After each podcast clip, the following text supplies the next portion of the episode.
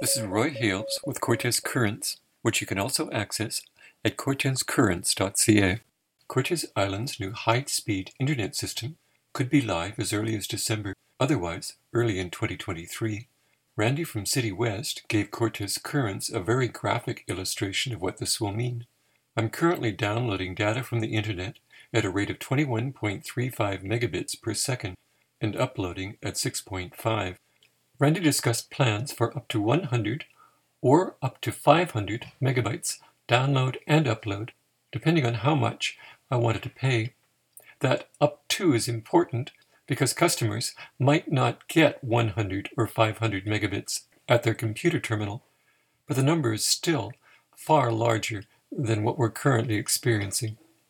He also said there's no limits for the number of gigabytes I could use in a month hence no overage charges. Dino Zakanis, the regional manager for our area, said he does not anticipate any changes now that TELUS has taken over our local provider, Twincom. City West is definitely going to compete with any competitor that's in the market, and I can guarantee you that it's going to be the best service.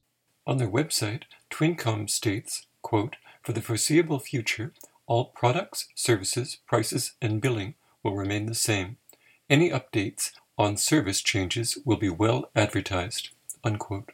City West crews have been very active around Cortes in the last few weeks, so Cortes Currents asked Zakonis, What can you tell us about the cable that came into Smelt Bay, or the crew that was in Squirrel Cove? That's the landing sites for the connected coast. That's how we actually get the fiber optics to the island. The cables are already running around the island a bunch of the landings are ready, done.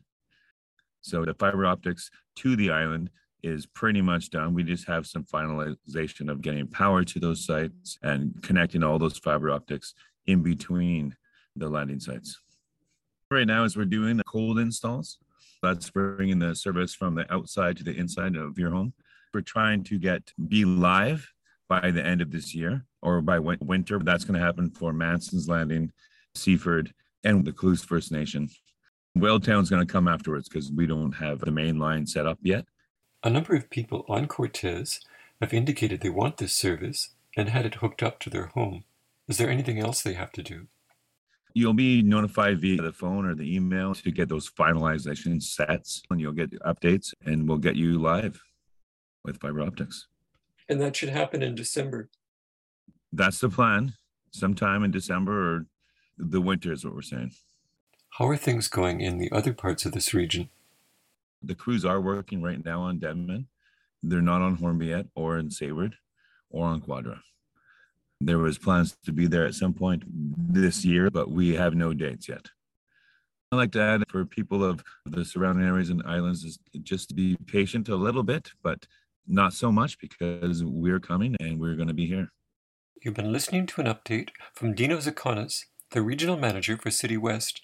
This is Roy Hales with Cortes Currents. Goodbye.